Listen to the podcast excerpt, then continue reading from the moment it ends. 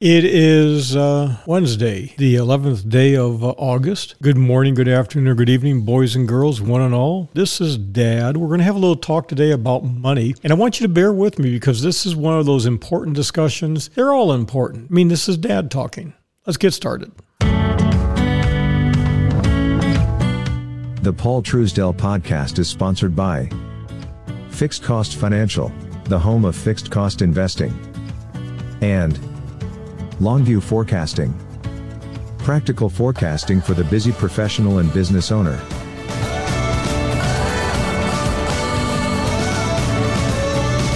The Paul Truesdell Podcast. General business and economic observations. Individual wealth. Tips, tricks, tools, or techniques. And things that made Paul raise his eyebrows, shake his head, and purse his lips while taking a deep breath. Let's get started.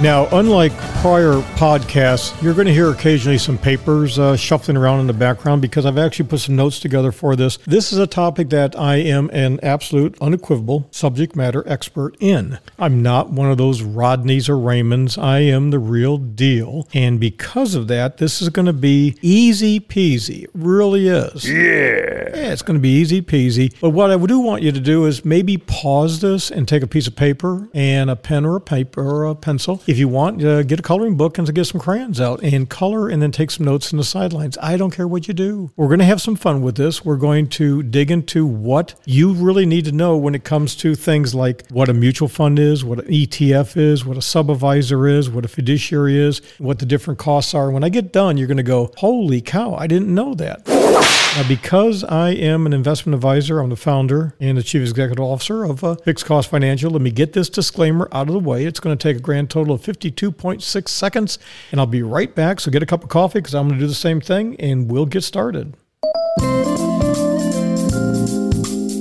Due to Paul's extensive holdings and that of his clients, you should assume that he and his firms have a position in all companies discussed and that a conflict of interest exists. By listening to this podcast and using this website in any manner, you understand the information presented is provided for informational purposes. Nothing said, written, or otherwise communicated in any form should be construed as an offer, recommendation, or solicitation to buy or sell a security. So make sure you understand the disclaimer. We're not pitching anything, we're not selling anything. I'm just giving you some good information. And I hope and the purpose of this is that you'll get a hold of me and say, you know, dude, you really know what you're talking about. I like you and I want to work with you. So here's the thing Do you know what you're doing when it comes to the buying and selling of mutual funds? Do you know who is actually doing it? Oh, I know you've got an advisor, agent, banker, broker, dealer, or financial planner, and you think they're doing it. But would you be surprised if I told you that most of these people, advisors, agents, bankers, brokers, dealers, and financial planners, they don't actually manage money, including the buying and selling of mutual funds and ETFs? Would it surprise you that there's a high probability that the person that's actually doing all the money management is someone that you've never met? You're never going to meet them. And this is the world of what we call sub advisors. So, what exactly is a sub advisor? Well, a sub advisor is something you really, really ought to know exactly how it works because boy, your money can fly out the door if you're using really expensive bundled financial products. Now, a sub advisor is a bundled financial product. So if you're taking notes, write down the words sub advisor and then write down the words bundled financial product. Now, what are some examples of bundled financial products? Well, mutual funds, exchange traded funds, real estate investment trusts, variable annuities. Oh boy, boy, are those things ever expensive and they are complex and bundled up. So here's the thing there are a bunch bunch of different people that are oftentimes involved in managing your money that you have absolutely no idea about. And when you're, well, the more people you're paying, the less you have at the end of the year. So, this is where it gets a little bit complex, confusing, and challenging. All I want you to do is to bear with me and now write these words down multiple layers. Multiple layers. You see, there are multiple layers of registered investment advisors. Now, I am an investment advisor representative of a registered investment advisor. So, you might want to down, write down the word advisor and representative. You see, the representative is the person, the advisor is the institution or entity. So, I'm the founder of Fixed Cost Financial. Fixed Cost Financial is a registered investment advisor. I am an investment advisor representative of the firm. So again, just make sure you understand those two distinctions. When someone says, "Oh, I'm an investment advisor," mm, no, you're not. No, you're a representative of an investment advisor, but you're not an actual investment advisor. Okay, that's a real important distinction because words have very specific meanings, and the, and the problem is in the financial services industry, so many words have so many different meanings that it's complex, it's confusing, and challenging. Now, most investment advisors are actually relationship managers. Now, you want to jot that word, those two words down. Jot down the word relationship managers. Now, that's a real term. Can't make it up. You see, the person that you're dealing with is very likely not doing anything when it comes to the buys and sells. There's a very high probability that they're nothing more than a salesperson in which there's a sub advisor known as a third party asset management platform. These are called TAMPs. So jot down that acronym TAMP, T A M P. And for TAMP, it stands for Third Party Asset Management Platform. So a sub advisor is also also known as AKA. Sub advisors are AKA known as third party asset management platforms. Okay. Or you can put the word parties on there. Okay. So let's stop and think about this for a minute because it's important to get a couple of key concepts down. You have registered investment advisors, those are the firms. You have representatives, those are the people that work with or through the firms. Okay. You have mutual funds, ETFs, and a lot of different type of bundled financial products. And who's actually doing the buying and selling of the individual stocks and bonds. I mean, how many layers are there? And that's the key thing. There are multiple layers that you need to understand. You also need to understand, because it's critical, that there's a high probability, in my opinion, well over 90% of all investors are actually dealing with a relationship manager, people that obfuscate what it is they do. Oh, I'm a financial planner, I'm a wealth advisor. They give all these fancy titles. I'm an executive vice president with the company, yada, yada, yada. They get these titles based upon how much commissions they have have, how many how much revenue they generate for the firm. So that's something you need to realize. So it's complicated. But here's the thing, who's actually making the buys and sells when it's down to the actual stocks and bonds and real estate? Think about that for a minute. Now you were probably led to believe that these are the people that are actually going to buy the mutual funds for you, the ETFs, and if not, well, they're actually going to hire somebody to do it for them. But the key is they're going to find the very best that's out there and put those into your portfolio portfolio. And then here's the other thing it's going to be unique to you. So jot down the word custom portfolio. There is no such thing as a custom portfolio. Anybody that says otherwise, they're lying to you. Because what happens with these third party asset management platforms, what they do is they have a handful of approaches. And what they do is these approaches, you fill out a little questionnaire and the person talks to you and they presto, zippo, zappo, all of a sudden they say, oh, well, you're in the growth approach. And they put all your money into the growth. You see, one of the things I believe is in segregation of money. You've got to segregate money based upon when you're going to withdraw it. And I call it the bucket system or the envelope system of investing. I'm not going to talk about that. If you're interested in that, get a hold of me. But the key thing is you want to segregate your money based upon when the withdrawals are going to take place. So, again, this may really sound familiar to you that the typical advisor, agent, banker, broker, dealer, financial planner is always doing the same old song, the same old dance. They've been doing it for decades. Oh, we're going to create this custom portfolio for you you.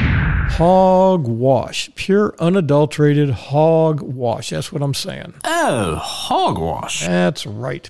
Okay, so we have a couple of terms we've given you. We've given you the term sub-advisor. The other one is TAMP, which stands for Third Party Asset Management Platform. You should have those down. Now, another word for platform is provider, but generally speaking, those that promote promote themselves as platforms, what they do is they offer a lot of whistles and bells to your financial planner to use them. Now, a lot of these platforms will offer things like, oh, newsletters and client facing services, data aggregation, all sorts of financial planning software. Remember, most financial planning, all, all of it out there, and just simply go onto the internet and do a search using Yahoo, Google, Bing, use Swisscows. That's a very good European search engine, and type in financial planning software and look at all the software programs that are up there. The odds are 90%, if not greater, whoever you're dealing with They're not doing spreadsheets, they're not doing Excel calculations. They bought a software program, their assistant or somebody else typed your information in, bada bing, bada boom, bada bang, and it generates a, a, financial plan. Oh, hell's bells. These things are online now. People say you can do financial planning online, enter a few things in, done. It doesn't work that way.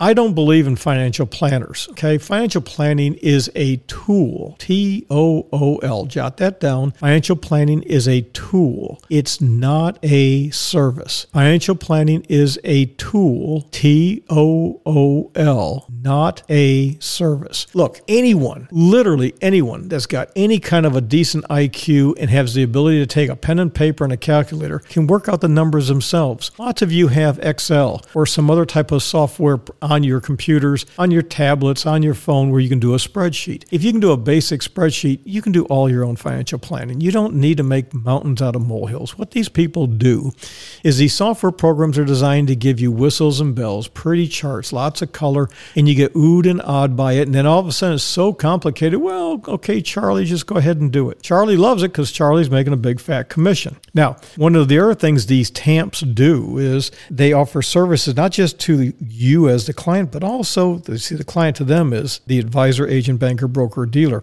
So they give trips, they have conventions, and a lot of times these things are nothing more than a way of rewarding these people for business. The more business they get, the longer the conventions, and these conventions are said to be continuing education, but really what they are is they're just going to exotic locations, five star hotels, and you know, let's go golfing, yada yada yada. It's just a way of spreading the love around, just spreading the love around. But that is the way it works. No ifs, ands, or buts. Yeah. But you're paying for it. You're paying for it if you go to somebody's uh, farm or ranch and they're having a client appreciation dinner.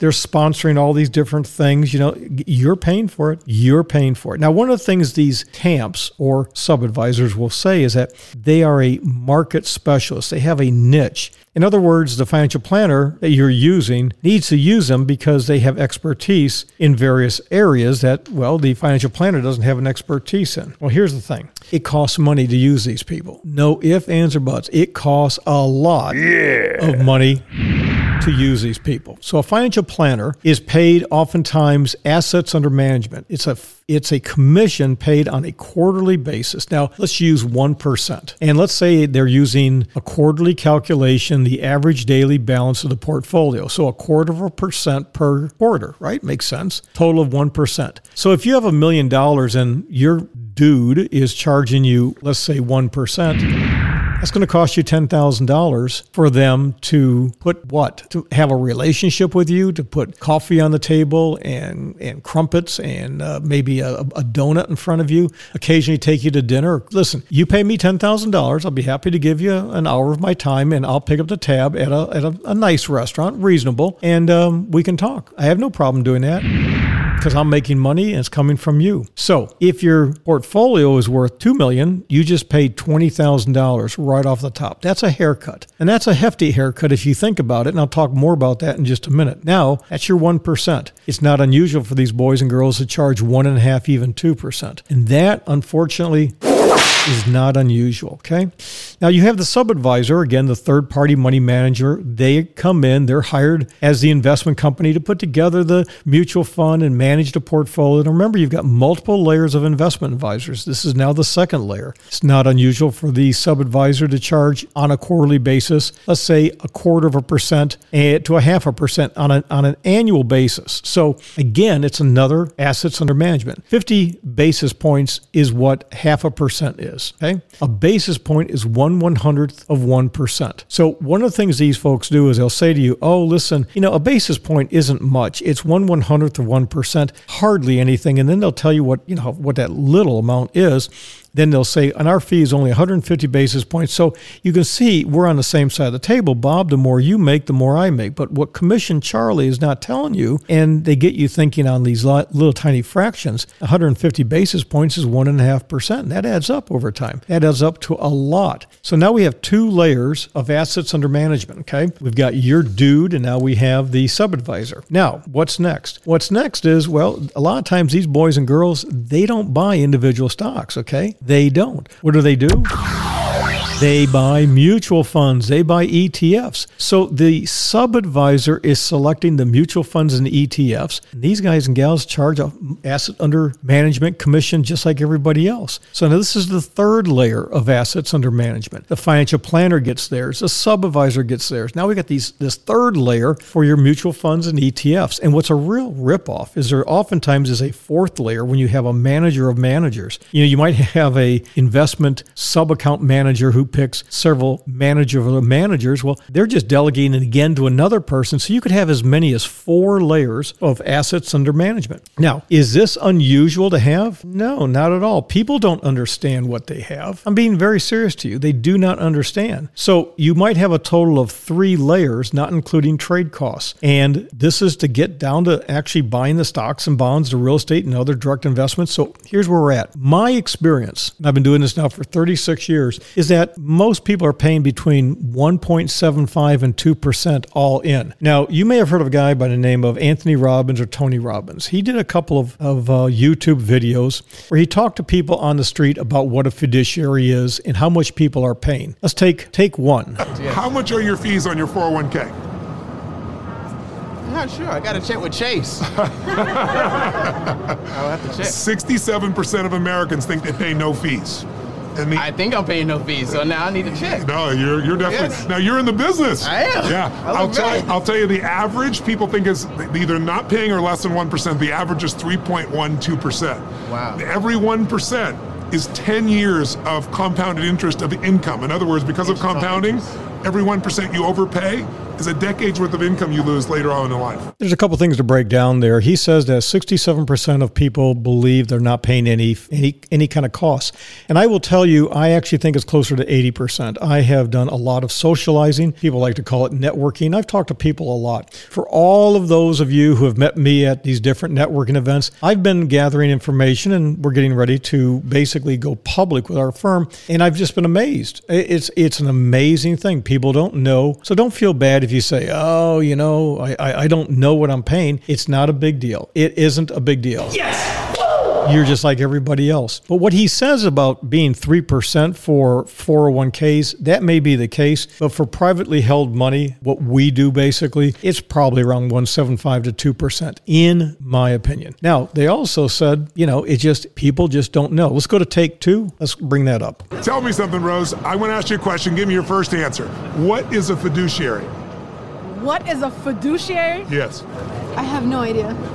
What's a fiduciary? A fiduciary? Yes. I don't know. I should probably know this, but I don't. Okay, that's a good one. If I asked you what is a fiduciary, what would your answer be? No clue. What do you guess it is? Almost nobody seems to know, so don't feel bad. I'm just curious. If you had a guess, what do you think it is? Something to do with financial services. Something to do with financial services. That's absolutely accurate. What would you guess it is? Probably something awesome. It just sounds like an awesome word on the fiduciary. like it has to have some kind of action behind it. I don't know. I can tell you absolutely unequivocally, beyond exclusion of every reasonable doubt, absolutely nobody knows what a fiduciary is. And I've talked to several thousand people over the last 10 years, specifically at socials and these networking events. They, they don't know. People are embarrassed to say they don't know. So what they do is they fake it and they you know they kind of go oh yeah well I know oh that's what my guy does and blah blah blah. The number of times I've had mainly women who are in their 30s and 40s who look at me with squinted eyes and get they curl their nose and go my guy doesn't charge me anything. Well you, your guy yeah he does. yeah, he does. It's just you don't see the fees coming because they're obfuscated. They're they're tucked in. They're not transparent in what you're paying. So, yeah, I mean it gets it gets expensive. So if you've got a million dollars, you're paying anywhere from oh say seventeen thousand five hundred to as much as twenty thousand dollars. Based upon my calculations, that most people are paying around one seven five to two all in. That's the key thing, all in. One of the items most people will say is, "Oh, I use no load mutual funds. I don't pay anything." That is the biggest crock of cockadoodle doo on the face of the earth. In my opinion, if I was the head of the Securities Exchange Commission, that would end like right now, I would never allow anyone to say no load because there's always some kind of a load. If you buy it, that's a haircut up front. If you sell it and you pay at the end, that's a haircut at the end. And if you're paying assets under management, that's a slow bleed commission. That's like a Chinese water torture. Imagine being strapped down to a gurney with a little drop of water hitting you right between the eyes year after year after that drive you nuts. That would drive you absolutely nuts. Yes. You'd be like that guy, you know, and eventually you might wind up sharding yourself, right? I mean, it's just an insane thing. But you know what? People don't care. People don't care because they think, oh, I'm not paying anything. The other thing that these advisors, agents, bankers, brokers, and financial planners tell people is we're on the same side of the table. Yes, we are. We're on the same side of the table. The more you make, the more I make. So isn't that the right thing to do? We're, we're just doing the right thing. That is, again, just a bunch of mint tulip and hogwash. We're sorry, Oh, the number you have dialed is not in service at this time. Yeah, it's hogwash because the number is not in service because you're not getting anything more for what you've got going on than what somebody else. Look, here's the thing. Let's say you've got $5 million. You're paying your guy 1% a year. That's $50,000 off the top. Somebody's got a portfolio of $50,000, okay? You've got 5 million. They got the same damn holdings. You should be asking yourself, why am I paying more? If you got $100,000, you're paying 1700 to 50 to uh, $2,000 a year. So that is what it is, what it is. Let's go to take 3 and what did Tony also say? We're here on Wall Street. We interviewed 27 people, and one person knew what a fiduciary was, and he was a fiduciary. so it's not a good sign. No one knew what their fees were, including a guy in the financial business. So I had an opportunity to meet a guy from Primerica in uh, the Pinellas County area. He works in Pinellas and down in Manatee, Sarasota, Hillsborough County, I believe. And this guy, he's a Primerica agent. He sells life insurance. His goal is to recruit you to become an agent, and they want to get you licensed and yada yada yada. That's what they do. It is a commission based sale. This guy actually sat down with me. I was thought, well, you know, let's have a conversation with him. You never know, something might turn out, and it was a waste of my time. Uh, That'll never happen again. The guy, I saw him all these other different things. What did he do? What do you think this horse's manure person did? Yeah. Oh, I'm a, I'm, you know, Jack the Beanstalk, and I'm with Primerica, and I'm a fiduciary, and blah blah blah. So the other day, my son said to me, You know, Dad, the problem with the word fiduciary is that we really do what it is that a fiduciary does. And I'm going to give you an opportunity to have part two and how this relates to everyone in just a moment. But he said, Here's the problem the word has been so abused. It's been abused by regulators, by legislators, by people in the industry, by academics. You see, there's a very key component missing with everyone who is a conflicted advisor, agent, banker, broker, dealer, financial planner. So, understanding the transparent and non transparent costs of investing can make a tremendous difference over a few years. Let me give you what those differences can be. So, let's just say you have a million dollars. Okay, you've got a million dollars. You're going to put that money away for 20 years. Now, there's going to be a 9% gross rate of return. You're going to get 9% a year. It just happens to turn out that way. So, for illustration purposes, you use somebody who's charging 25 basis points a year to have unlimited trading, to take care of all the paperwork, yada, yada, yada. You're all in at a quarter of a percent on an annual basis. Now you got somebody who's charging 1.75%, the lower of the two that I gave you. Then you got somebody who's got a mutual fund and they've got living benefits, they've got death benefits, they've got mortality and expense charges. When you get all said and done, they're paying 3.5%. So what have you got going on here? After 20 years, if you're paying a quarter of a percent, you have $5,352,000. Okay. 1 million grew to 5.3 million dollars. If you're paying the 1.75, you have 4 million dollars. That's 1 point basically 4 million dollars difference, okay? Now, you got that that uh, variable annuity, it's chalk with fees. You're at 2.9 million dollars. That's right, 2.9 million dollars. Instead of having 5.3, you were paying for the convenience of having a variable annuity and you paid for the fear factor. That's right right. It's called a fear factor. Yeah. Oh, they told you that if you had to make withdrawals, you know, withdrawals will always be. I'm telling you, there are ways to make withdrawals that are very safe and secure. But problem is, once you go into an annuity, oftentimes the tax deferral is so great that if you take the money out in a lump sum, you get slaughtered. Once they got you, they got you. So when you buy a variable annuity, you got to be careful. There are places for them. There are places that you should never use them. The big thing is they might make a good supplement, but they're not the same as a fixed account where you can bank on it. I could go on for hours on this thing, but let's keep on going. Let's talk a little bit about relationships. You got to understand these advisors, agents, bankers, brokers, and financial planners, they're all about the relationship. They want to be a relationship manager. What they do is they have parties, they have socials,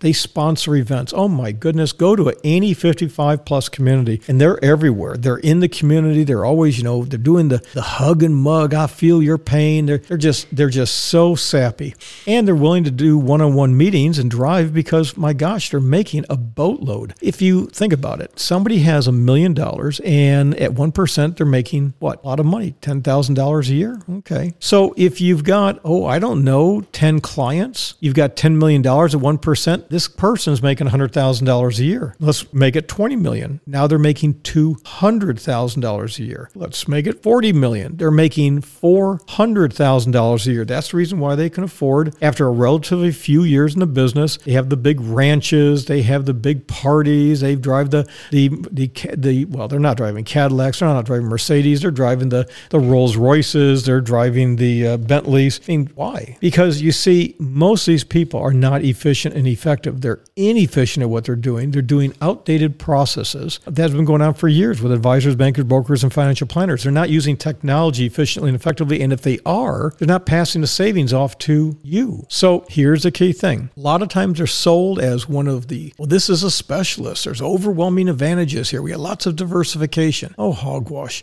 Basically, a person who's been in the business for a little bit length of time, they're not working 40 hours a week. They're working maybe 10 hours at, at keeping current and doing their continuing education. Most of their time is spent doing marketing, doing seminars, sending things out constantly on the internet, looking for new business. Or they're coming to see you to see if you've got more money to give to them or somehow, some shape or form, they got money in motion. so concept we called MIMO. So here's the thing. Let's say you're paying 2% a year. Now, if you got a million dollars and you're paying 2% a year, you're paying 2% on the continued growth. The more you have with them, the more you're going to pay. Okay? We just told you that a million dollars for 20 years at 9%, paying a quarter of a percent, gives you $5.352 million. So we'll just round it up to 5.4. A million dollars at 20 years, 9% at 1.75% in costs is $4 million. Now, a million dollars, 20 years at 3.5% typical variable annuity, $2.9 million. So think of it like this you give somebody a million bucks, after 20 years, you just gave them at least $400,000, 40% of your original deposit. But if it goes up, you're giving them a whole lot more. Now, the thing is, a lot of these sub advisors, the fund and the financial planners, whatever these people call themselves, there's a lot of things that you have to to consider. And one is the commission structure, the agreements. You should read those things very thoroughly. And note that not all will be compensated the same way. You know, in other words, assets under management is a slow bleed commission. Always remember that. It's a slow bleed commission. And when you look at the fee agreement, this is important. Ask the person you're wishing, working with, ask Commission Charlie, hey, Charlie, let me ask you a quick question. Is by chance this fee negotiable? Yeah, it is. So, what is my fee? Well, we start charge a standard fee. But what if I have more money? All of a sudden, you start to get this, this, you know, the, the Texas two step. They're a little bit here, they're a little bit there, because once you start asking for a discount, uh, they're going to want to say, uh, yeah hold on a minute. Uh, I don't want to do that because if we lower our fee, uh, I'm going to make less money. But how is that fair? So you're a really good negotiator. Let's say you're a really lousy negotiator. Bottom line is, if you're a lousy negotiator, more your money's going out the door. Here's the thing despite the potentially higher fees, or other aspects that a supervisor, well, could be advantageous. They could have in depth experience and expertise in a particular strategy that your person doesn't have any clue on. Why? Because they're not a money manager, they're a salesperson. They're strictly a salesperson in order to make money selling what? What are they doing? They're selling the third party asset management platforms. So, again, one of the things I want want you to always remember, never forget, is that there is always the opportunity for people to make a lot of money selling financial products that simply don't make sense to you in any way, shape, or form. Now, I'm going to wet my whistle, get a cup of coffee. I'll be back in 30 seconds right after this.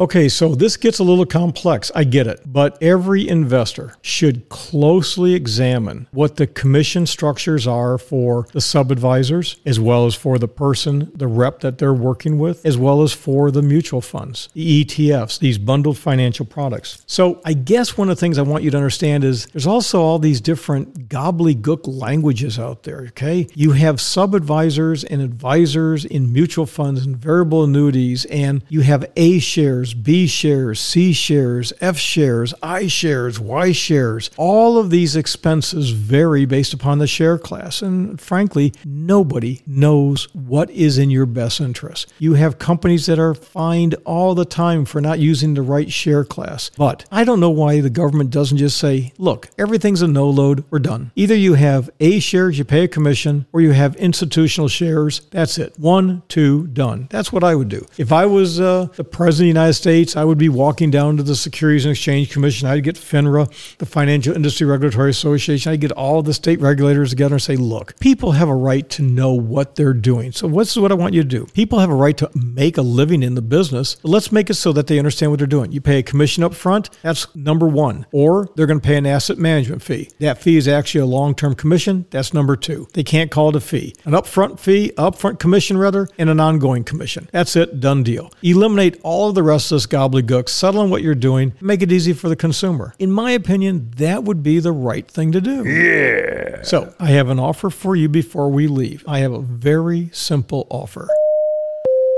Do you want to know some more about this? If you do, use the contact form on this podcast page. You'll notice that we have a temporary item there and you can complete it. Now, that temporary item simply says link to the AUM discussion page. So if you would like to have access to the AUM discussion, simply check that box. If you'd like to receive a weekly email from me letting you know what we're doing, and what the podcasts are, etc., once a week, we're not going to bomb you. We don't sell your data. Check that box as well. Name, first and last, email, subject, message. Send me a message. Say, hey, Paulie, I like what you said. Or say, hey, I don't like what you said. I don't care. Just send me something. I want to hear from you. But if you want to know the second part of this, why do we call AUM a commission and not a fee? I'm going to be discussing that. Why are assets under management charged by advisors, agents, bankers, brokers, and financial planners? Why is that a conflict of interest? And why you should never, ever, ever use anyone who is a broker as well as a financial investment advisor. They're they're they're not true fiduciaries. We're going to talk a little bit about what the term fiduciary means and how it's become worthless, absolutely pure worthless. And on top of that, oh by the way, just so you know, one of my wonderful clients, a husband and wife, live nearby. I got them as a result of uh, Tony Robbins. They read his book about uh, investing and they were talking about fiduciaries and i was actually shocked because i had gotten the book myself and i had just torn it up and i had just got done doing a seminar a webinar and, and podcasts about how what tony robbins was saying was just a complete conflict of interest because of what he was doing again you have these pseudo fake fiduciaries out there that charge assets under management and they wrap themselves in the fiduciary blanket just like the, the guy at the um, primerica group down there don't use those people i'm begging you don't use them yeah, yeah don't use them. And then what we're going to do is we're going to answer these questions and it'll be available for you. You can kind of go through it, everything else. Go to the contact page. And you know what? I can't believe it took this long. So with that, thanks for joining me. I had fun. Hope you learned a few things. This is Dad saying, hey, it's another day in the neighborhood. A little bit more to think about. With that, we're out of here. Bye bye. This has been the Paul Truesdell podcast, sponsored by Fixed Cost Financial and Longview Forecasting. For more information about fixed cost financial and Longview forecasting, visit the website for the conglomerate of Truesdell companies at truesdell.net or call the corporate offices for the Truesdell companies at 212 433 2525. That's 212 433 2525. All rights reserved. Woo! Woo!